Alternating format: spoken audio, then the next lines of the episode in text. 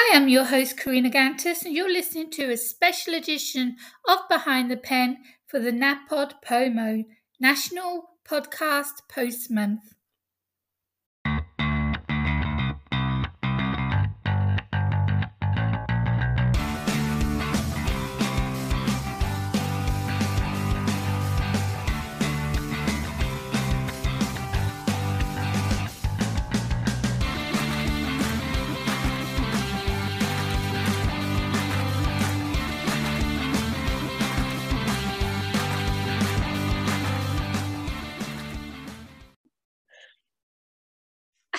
Everyone. Welcome back to Behind the Pen. I'm your host, Karina Kantas. I am a prolific author with 13 books, another three in the oven at the moment. I am an award winning filmmaker. I have two podcasts, Behind the Pen, which is audio and also on YouTube. I also have narrations by KK, again, which is on video and audio podcast. I am the host of the Artist First Radio Network show Author Assist. You can go over there and listen to any past shows on the archive. I'm also a booktuber, and if you don't know what that is, pop over to Karina Kantas on YouTube and look at my videos, and you'll see exactly what a booktuber does. Uh, I think that's everything. Uh, oh, and I also run, of course, so important. I also run Author Assist. Uh, that's been going now for 15 years now, and I help authors with marketing promotion, everything from brainstorming the idea from the beginning right through until they get the book in their hand and we start the marketing and promotion of the book. So uh, anyone out there that needs help, you know where to find me, Karina Kantas. I don't use a pen name. You can find me on Amazon. You can find me on Facebook 24 7 nearly. Um, so today, my guest is Amy Rivers. Welcome to the show, Amy. Hello there. Thank Hello. you for having me. now, we've talked before, and normally on Behind the Pen, I don't know my guests at all, but we've actually uh, spoken before on my radio show, which is a great fun. And um, I hope to get to know you a bit better now that we are face to face. So, why don't we start with whereabouts are you? I live in Boulder, Colorado. So um, not exactly in Boulder, the city though. So I'm out kind of in the middle of a farm oh. in East Boulder County. So sort of out in the middle of nowhere, but close enough to everything to feel connected. oh, perfect. That's nice. So you got the quiet, but then you're really close to the city as well. Um, do you live there all your life or you've uh, moved there when you married or? Um, I actually moved here about seven years ago. I was born and raised in Southern New Mexico. Oh. And then I spent about 12 years in Washington State where I went to college and I worked for quite a while. And then after I had my first son, I moved back home to New Mexico and then came back to, and then came to Colorado. So I've been kind of here and there. So uh, what were you studying at, uh, when you were in Washington? What were you, what were you? Um, so I I did my undergraduate at this very small college in the middle of Washington State, and I studied. I thought I was going to go in and study uh, pre law because I wanted to be a lawyer. Um, I still actually kind of want to be a lawyer. Um, I never can quite decide if I'm done being in school. I love school so much. And so um, I ended up studying uh, two very, very practical areas uh, philosophy and political science. So um, I had two majors and philosophy I just adored, but it's unless you did, are going to become a philosophy major or um, are going to teach philosophy, if you're going to do something with philosophy, then it's cool. Otherwise, it's uh, the practical skills that you learn from that have more to do with things like analytical thinking and teaching and some of the other things that I kind of did through that program. So, but yes, philosophy and political science. but even though you you couldn't use philosophy in um, a job uh, as a as a lawyer, um, I think it would have helped because you you've learned so much from doing that uh, that uh, major. Even though I think um, I think any experience you have in life helps you in your work so. Absolutely. Well, and honestly, you know, my first job out of college, um, I worked as a passport uh, supervisor at the passport agency in Seattle. And part of getting that job really depended on a lot of the work that I had done in my philosophy major, not the actual study itself, but my specialty or the thing I loved the most about being in that philosophy department was actually their logic classes. I loved analytical philosophy. And so um, I did a lot of student teaching and peer mentoring and other kinds of things through that program. And I really think that those are the things that really landed me that first job out of college because I was pretty used to talking. I was pretty good at I was pretty good at expressing myself. And I think that, you know, considering that I was basically a fledgling out of college and had no real life experience otherwise, you know, I, I did a pretty good job of selling myself. So yeah, yeah, just, just smile and wink a few times at the interviewer. You got the job. but um, so what happened after that? What did you do after that? I worked for several years for the US Passport Agency. So I was actually a contractor, so I wasn't working directly for the State Department, but um, everything in that department is pretty closed in and lots of security mm. clearances and things because, you know, we're literally producing people's passports. So we have all this private information and then all the materials that are used are highly secure and so i got a really good taste for um, you know what it was like to be sort of in that government environment mm. and i was able to do a lot of traveling and things with the company that i worked for so that was really nice too uh, really got to kind of get out of my comfort zone and see a little bit more of the world and so um, I decided I was going to study. I, I always want to go back to school. I really think that this is like probably, you know, some people need interventions about like caffeine addictions and things like that. But I really feel like going to school is to my thing. I am. I could go to school forever. I would be that student who is just in school forever because something will pique my interest and I want to learn all about it. And so um, I went, I started going to a public administration uh, graduate course. Um, and then things changed pretty dramatically in my life, and I ended up quitting that job and starting working for a friend who was doing a startup doing internet marketing, and which was kind of like a complete reverse totally. yeah. it's going to be. But um, I actually worked there for and then owned the company for quite a while, for probably almost about a decade. I did internet marketing and I worked with a lot of nonprofits and was able to apply a lot of the things that I did, both in my government work and also in um, my public administration studies, to helping nonprofits get out there in the world. Were you, um, while you were, you had your own business, but were you still at school? Were you still studying it and learning, teaching and learning more about so anything? I stopped going to school for that because I realized that actually, in the grand scheme of things, that wasn't exactly the direction that I wanted to go. And I didn't necessarily want to spend all of the time and energy in getting a degree that I already was starting to see I wasn't necessarily going to want to use the way that it should have been used. So I took the classes that I took and, and moved them sort of tried to apply them as best I could to the degree, you know, to the job that I had at that time. And um, it, and a lot of things just happened during that time. I had, I got married, I had my first baby. Um, you know, I basically I have two kids. I had my son, and a year after he was born, I was like, I can't, I can't fathom raising this child so far away from my parents and the rest of my family. Mm. And so I decided, you know, we decided to move back to New Mexico, which was kind of a huge transition because uh, you know rural southern New Mexico is very very different from living in Seattle, mm. which is where I was mm. living at the time. We were right in the middle of the city and had access to all kinds of things, and then we were moving to this place that really you know is much smaller, a much more closed community, harder to find jobs, all of those things that kind of go along with being in a smaller place. So, so then you so you're back in uh, New Mexico. So what did you do then? Did you carry on with the marketing business and work I from did. home? I did. Um, so I also am willing to try anything. These are the two things about me. One, I want to be in school all the time. Two, I'm willing to try just about anything. So I took my internet marketing business to this small town in uh, New Mexico and realized pretty quickly that what I had been doing for clients in Seattle was not going to work. in this small town in New Mexico because they were not at the same place.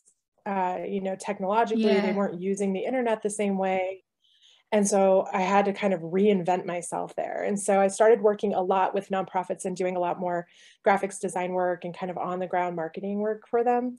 And then I also um, took over this web newscast uh, website that had already existed for a little while and started doing programs around town like we would do um, on the spot interviews with business owners and we would do cool. um, interviews with different performing artists. And I had a friend who's a very, very talented photographer, and we made ourselves press passes and would go up to one of the local casinos and cover the concerts that were going on there. And it was like the weirdest, wildest time, so many bizarre things. And I really, I do think that I just, I'm like, I'm going to try this thing. And then I just figure out how to do it. And that's kind of been the pervasive way of attacking life throughout my entire oh, life. That's it. Is, I mean, if the opportunity knocks, you you open that door. Who knows where it's going to lead? You go for it. So, it's so funny when I look back at it now too, because I'm like, I, you know, I can't believe I can't believe we did that. Like some of the stuff we did was just so was so random and weird and crazy, but it, the experiences were so much fun, and it was it was just such a good time to you know experiment and to be out in the world, you know, trying new things. So it, it sounds really, really fantastic that you got that experience. It's like memory, you make those kind of memories you'll never forget, you know. And it all helps, like I said, it all helps once everything comes together and you found the path that you're supposed to be on, then everything you've done to get there, it, it helps you to find that pathway. I think. I think uh, uh, good and bad experiences, they all shape you into the person you're supposed to be.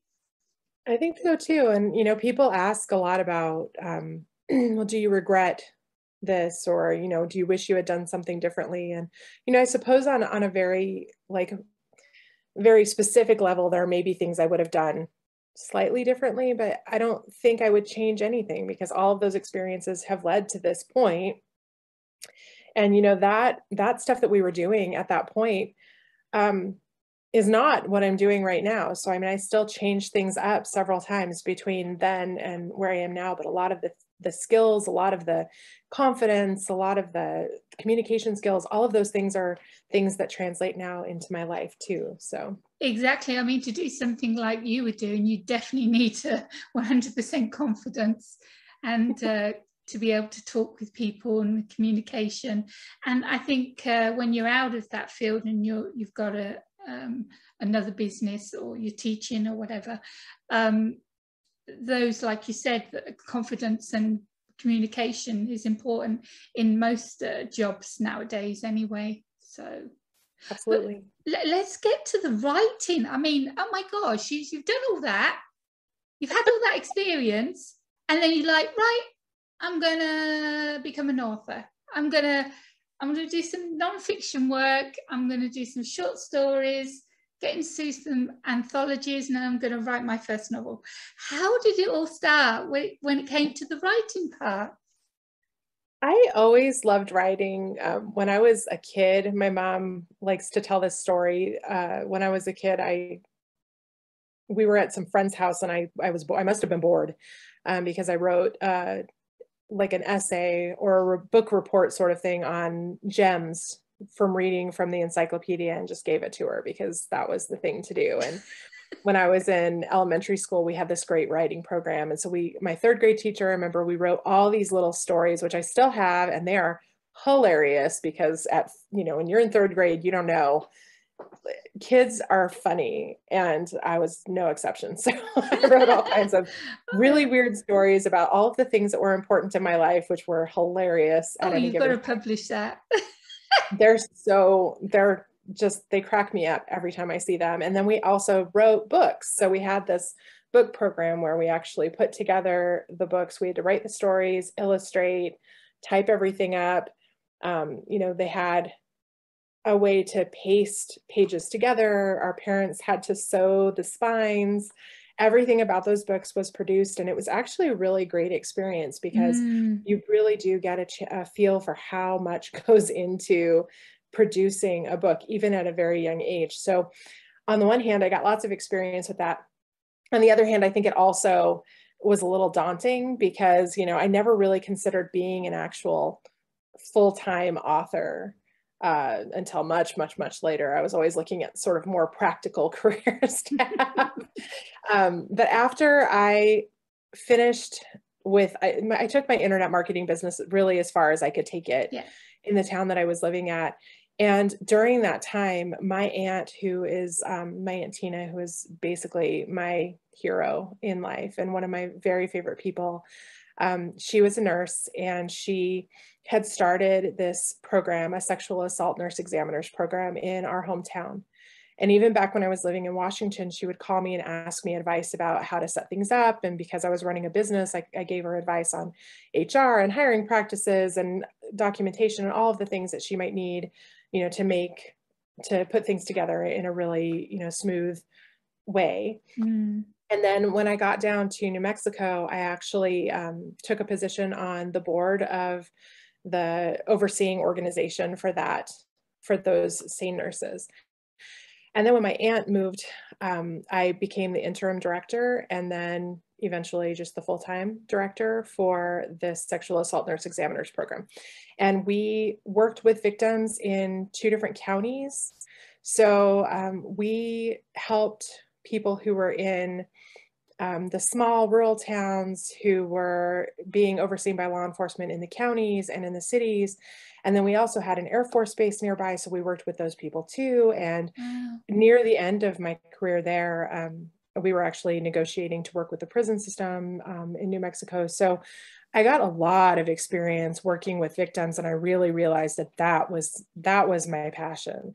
I wanted to be in that management space, but I wanted to also do things that I felt were really going to make the world a make better place. Difference. You wanted to so make a difference. Then I went back to school. you went back to school, but, but, at least when you went back to school this time, you knew that that was yes. the pathway. That was what you wanted yes. to do. I did. And so, you know, a lot of my writing then from oh, for a while was academic. Um, mm-hmm. I really looked at the the history of violence and violence prevention and interpersonal violence and a lot of the things that I was very, very interested in trying to help, um, you know, to help prevent in the community. And when I moved to Colorado, I actually had fully intended to go into that line of work and I had several interviews and I was I was still finishing up my master's degree and so I was had a lot of stuff going on. Plus I have two kids and they're in school and there's all the stuff that are, that is happening. And getting into some of the jobs that I was looking at was taking a long time and so while I was doing that, I took a magazine writing class. Ah. And so I was like, I will write about this stuff. and the I found this organization in Northern Colorado, and the head, the founder, was teaching this like four or five week class on magazine writing, and she was wonderful. And so I started writing articles and writing personal edit- essays about my work with SANE, um, just about those sorts of things. And in fact, the very first thing that I had published was a personal essay that I wrote for a chicken soup book. It was for Chicken Soup for the Soul's Inspiration for Nurses. And I wrote about an interaction that I had with one of the nurses that uh, that worked for me when I was in New Mexico. And that was my first published piece. And um, I pretty much fell in love with the writing process itself. I realized that that was how I wanted to do the things I wanted to do. So I was going to go out and I was going to help inform and change perspectives and make the world a better place, but I was going to do it through writing, through not writing. through necessarily working directly. They always say the pen is mightier than the sword.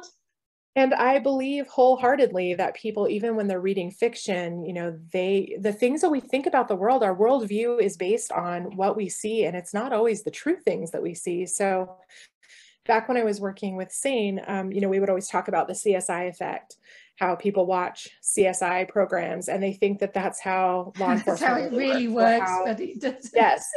And so your expectations are created. Law and order and stuff, yeah. Yes so you know when on the show they get dna results back in like two seconds and yeah. that's not how it works in the real world and so you know i really got very um, i really started wrapping my brain around this idea that i wanted to look at especially women's lives, because I spent a two and a half year stint in there as a single mom.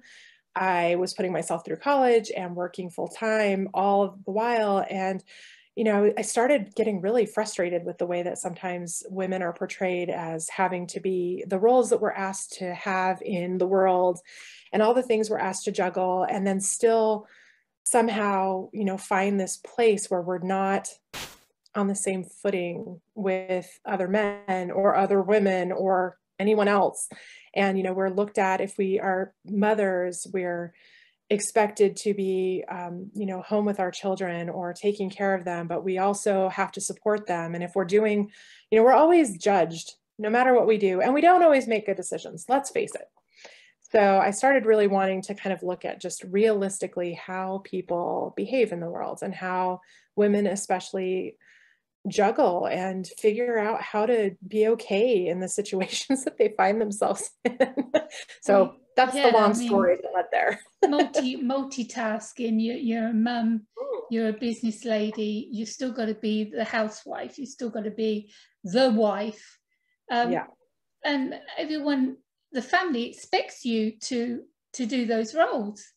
Uh, unless you've got an amazing, amazing husband that understands that you can't manage it all by yourself and you need help Absolutely. Um, it's it's like you said it, it's a it's not like it was in the 50s and 60s where you had your apron on and you're tied to the kitchen sink things have yeah. changed thank thankfully but we're still expected to do these roles whereas you and me we're business people we want to we want to have our, our own career, um, not work for somebody else. We want to work for ourselves, we want to be able to still have a, a beautiful family relationship and a, a, beautiful marriage. And sometimes it doesn't come together as not, as uh, as as um, tight as it should. Um, yeah. it takes it takes a lot of uh, what's the word I'm looking for. Uh, a lot of strength. I think it takes a lot of strength to to be able to juggle. A lot of hard work.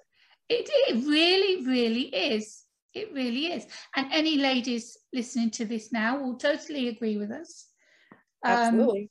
That um, we are the bomb. Um, we are we are yes. we are super women, super mums, super business women. We um, the world would not um, exist without us uh, women. It's simple well, as that. I, I do think that, you know, the big thing too is everybody says, well, you can't have it all. And I think that that's maybe that's true. But I also think we that we try. have to learn. Yeah, absolutely. And I think we can actually learn to prioritize and learn to, you know, I, I really think that sometimes being a woman is like the biggest um, demonstration of superior executive functioning skills because we have time management skills like nobody's business.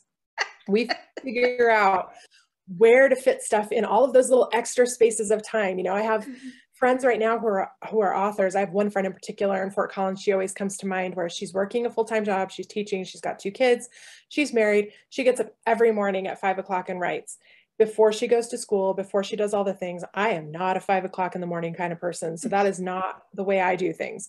But, you know, we find ways we, to do it and we, we can. Do. We, we can have to. be yeah. good mothers and also professionals and also, you know, have our own lives and personalities. And I think that it probably makes our children stronger to see that you can do the things that you put your mind to and you will figure out a way to make it work and it doesn't have to mean that anybody in the process is suffering or is you know not getting enough i have i have gone through everything that we've talked about and then i have the other side of my life off the camera where i have serious health conditions um, disability um, insomnia chronic insomnia uh, depression, chronic pain.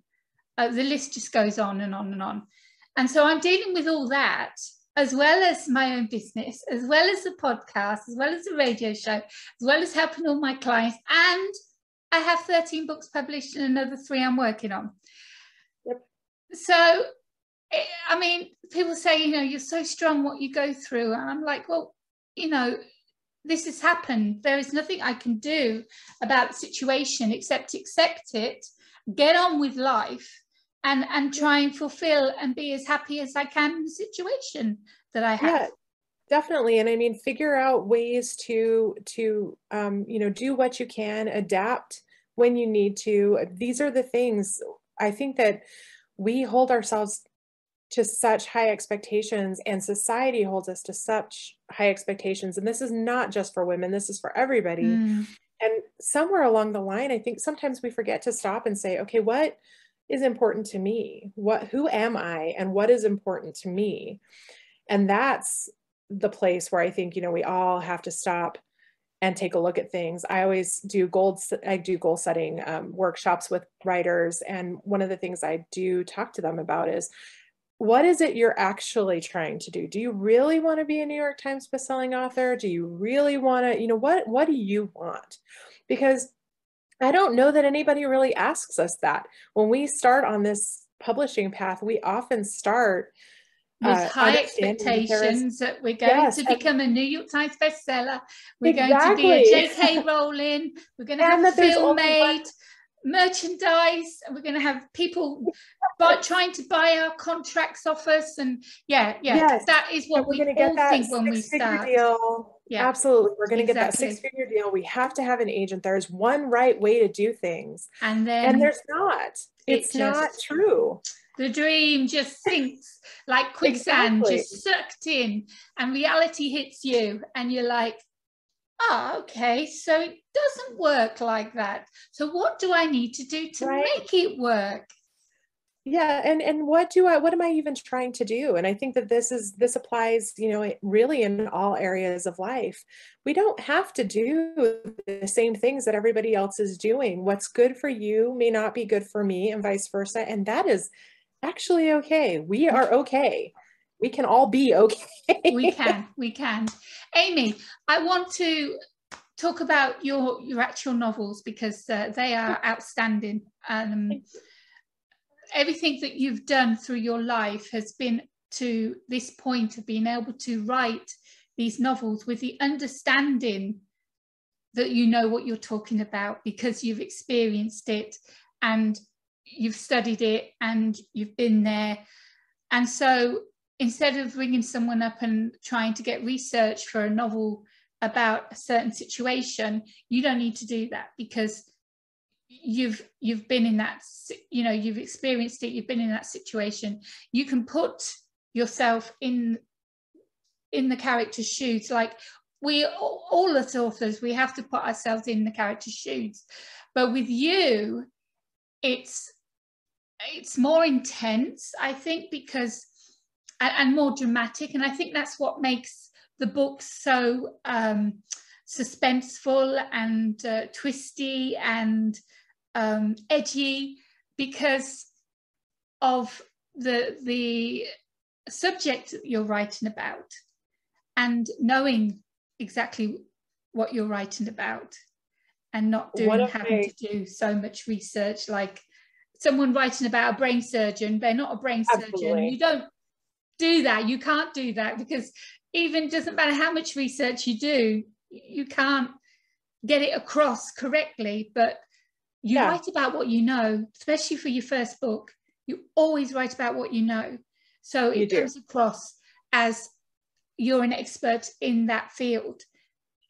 Well, and I'm, you know, I do write from a place that I know. People always say, write what you know. And I think that um, for me in particular, it's really important that I'm writing as realistically and authentically as possible about my protagonists because they're generally women. Women. Um, I'm again, I'm not, I'm not uh, anti-man, but I am a woman, and therefore that is sort of where I'm viewing the world from, and I find that that's kind of the most authentic voice that I can write from is that of a woman going through something.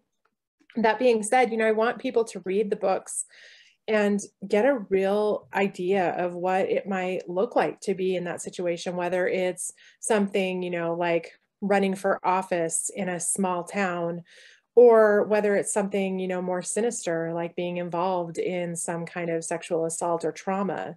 I want people to read it and i want them to think about what it really is like to be in those situations not because i want to traumatize the world but because mm-hmm. i want to build empathy i want people to understand that there is no one right way to live this life and that includes things like when you're a victim of a crime not everybody acts the same way not everybody reacts the same way um, you know, we have to be able to find some compassion uh, for people without expecting them to live up to whatever idea that we have in our head about how people are supposed to behave in any given situation. And so um, I do do research.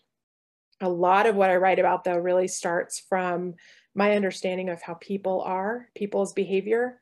Um, I do look into things, but I've also studied um, you know, I've studied psychology, and so I have a pretty good idea of different ways that people behave in different situations and exactly. what are the factors that might impact that because that's always the thing for me when i meet people in real life i honestly i'm always going to be asking myself i wonder why they're like this or i wonder what happened that caused this you know i want to know what your story is because i think that we tend to judge people based on you know very superficial things that we mm-hmm. see about them and the answer is is that we all have stories um, we all have very complex complicated stories not necessarily bad nobody knows what goes on behind a closed door absolutely you know you, you have that face you see that face or or say someone you've never met online but you've been friends for years on messenger and on facebook um, but you don't know what that person's life is really like. You don't even know if that person is really a female. Creating the best version of ourselves or the version of ourselves that we want other people. We want other people to see. Exactly. We're putting over yes. a persona that might not actually be who we truly are. Absolutely. And I think that, you know, part of what we as people need to do when we're talking with, when we're meeting people, when we're forming relationships is to try and have like a really honest conversation with ourselves about what is really important for us to know because it's way more important for me to know you know that maybe something about you that you're sensitive about a certain thing or that um, you know something about your personality. It's more important for me to know that than whether or not you've got girl parts or boy parts going on downstairs. You know that is yeah. not really as important for me to know. We need to treat people as individuals and really look at them for who they are and you know try and put some of those those things aside when it's not applicable to us when it's not really that important for us to know it's one thing when it's your intimate partner it's another thing entirely when it's somebody that you know casually and we don't necessarily need to be you know aware of or even judgmental about a lot of the things that we worry about. And we should spend more time getting to know people on a on a more you know on a more deep level or on a mm. more empathetic level so let's um talk about your latest release mm-hmm. um why don't you um tell uh, the listeners and uh, watchers because it's audio as well about so, your new book my new book the mostly my latest release is called Complicit, and it's the first book in a new series, uh, A Legacy of Silence. And the idea really came about, I, I'm always thinking, especially in small towns, about how easy it is to hide trauma and to hide violence and to hide the, the kind of secrets that we don't really want other people to know about us. We want people to come to our town and think this is a lovely little town that I would love to mm, live in. Who knows we what goes on? yes, I mean, you know, and, and in so far as as people, we are painting that picture that we want people to see of us. We are putting on that persona. Towns are like that too. Places are like that too. Organizations are like that too. And the the image that we're getting is not always the truth you know mm-hmm. it's not mm-hmm. always the full picture in fact i would say very often it's not mm-hmm. and so i i love messing with this idea that people have of small towns being safe because really the answer is violence happens everywhere. Everywhere. And the more we are aware of that, the more likely we are to be able to prevent the violence that happens around us, to understand and recognize the signs of violence and be able to do something about them. we are able to do that when we take those blinders off and realize that violence happens everywhere. Bad things happen everywhere. Bad things don't just happen to bad people, they happen to good people. And in fact, this idea of bad people is also kind of a weird false thing in my mind because yeah, I don't sure know where that came from. That uh, no, and yeah. So complicit, you know, is about this small town where this horrendous sex trafficking ring has been going on for for generations. It has been happening for a long time. It is ingrained in the very foundations of this place. Town? And so I was playing really with this idea of, you know, ha- what happens when a whole town, and obviously that does not include every single person in the town, but a town as a whole is sort of complicit in something that is happening. You know, we were trying to put forward this idea of what a town is like.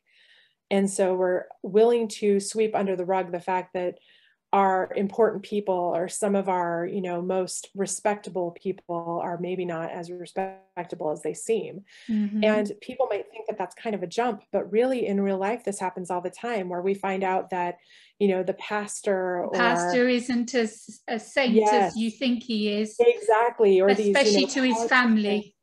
mm. absolutely. These this is what we find out is that really these people that we have we have sort of shielded people from We've put the them on the pedestal. We're the ones yes. that put them on the pedestal.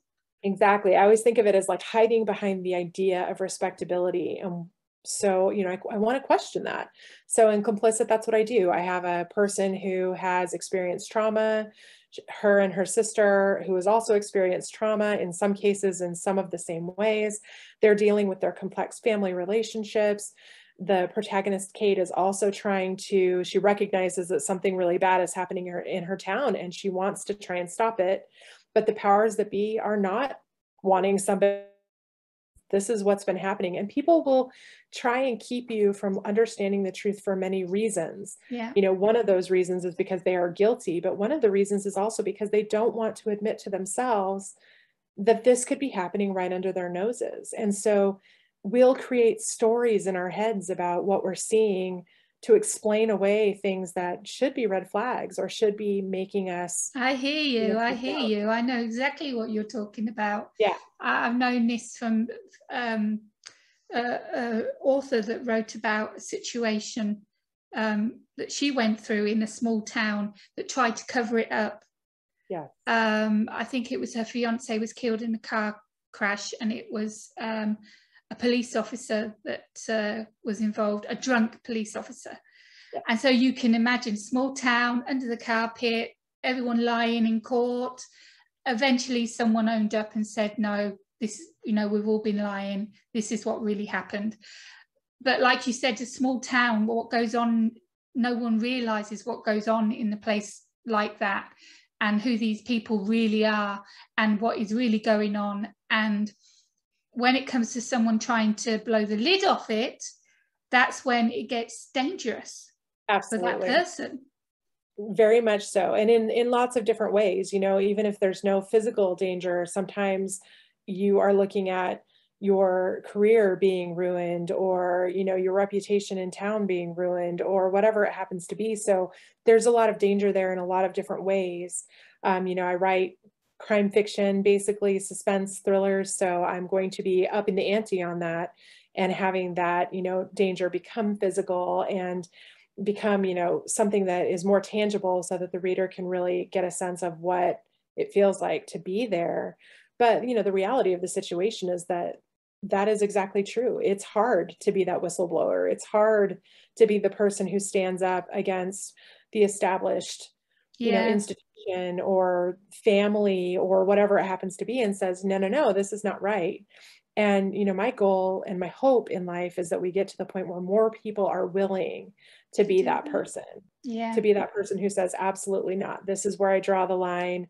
I don't care you know what our relationship is or what my obligations are to this. I cannot do this immoral thing I cannot stand by while you do it. You know, that that was that's what I'd love to see happen. More people being able to stand up for the other people in their communities and families. That's uh, that's wonderful. So the whole um, series at the moment, you said is is three books, a trilogy at the moment, but could be more.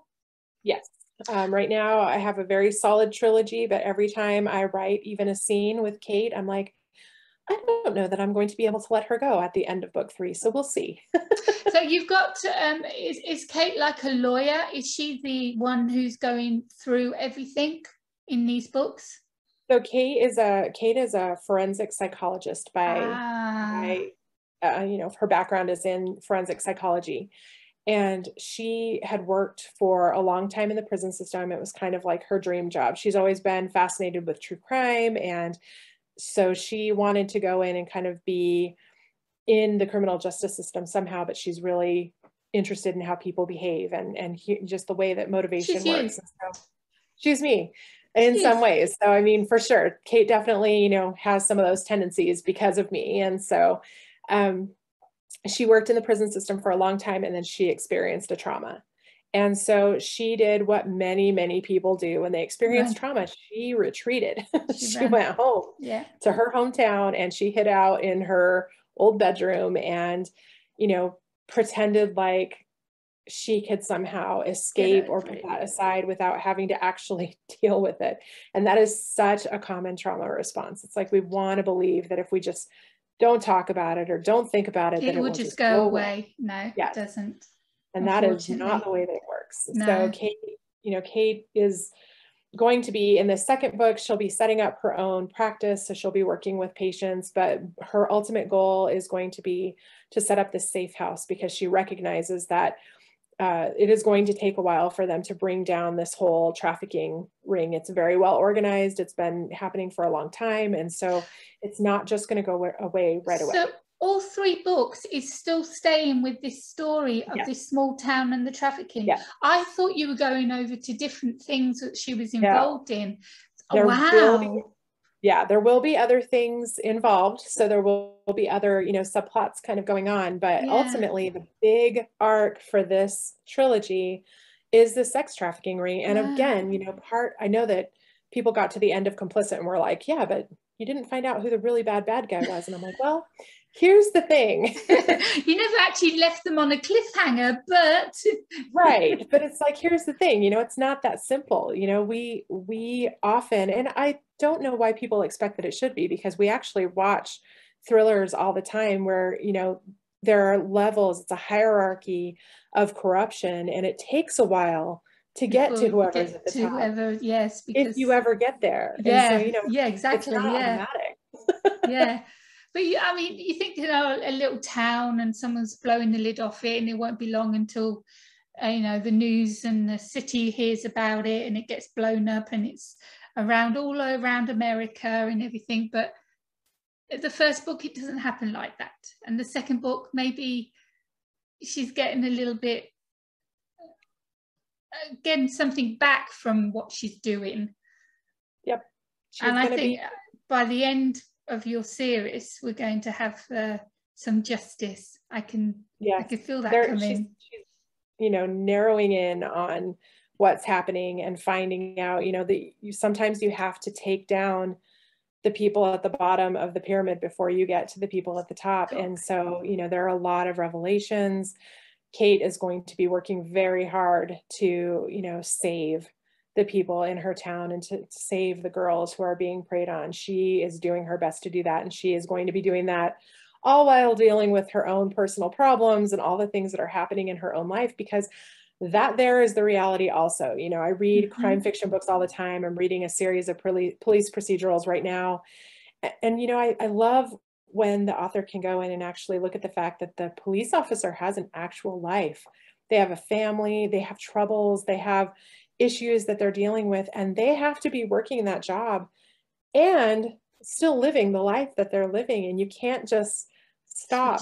Yeah right. i mean no. you can't just do one or the other because i think that when you do then that's when you know divorce happens and mm-hmm. when you have children who don't have any relationship with their parents because the parents have so successfully like compartmentalized that they've compartmentalized their children right out of their lives I think that happens in real life, and I think it's unfortunate that it happens. And I think that one thing that could help maybe is for people to start realizing that that it's not that simple. We all are human and have complex stories.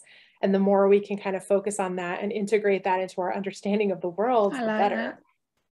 Well, Amy, it's been absolutely fantastic chatting with you. I know we didn't talk much about your work because we talked more about uh, uh, psychology and philosophy and, and, and the world in itself and people and and but that's what I love about this show that people get to to meet you. They've they don't know who you are. Um, they watch it they they learn things from it and then hopefully they'll go out and buy your book. And that's what we're so. yeah that's that's that's the whole point. That's what we're trying to do. So where can people find your book amy um, so all of my books are available in all the places that books are sold. So um, if you are an Amazon sort of person, they're all there. If you are more into indie bookstores, uh, you can go and if they don't have it on the shelf, they'll be able to order it. And uh, I always say one of my favorite places to buy books right now is bookshop.org um, because it supports indie bookstores throughout the country. And so uh, you can definitely get my books there too. That's awesome. I like that. We, we need more places like that.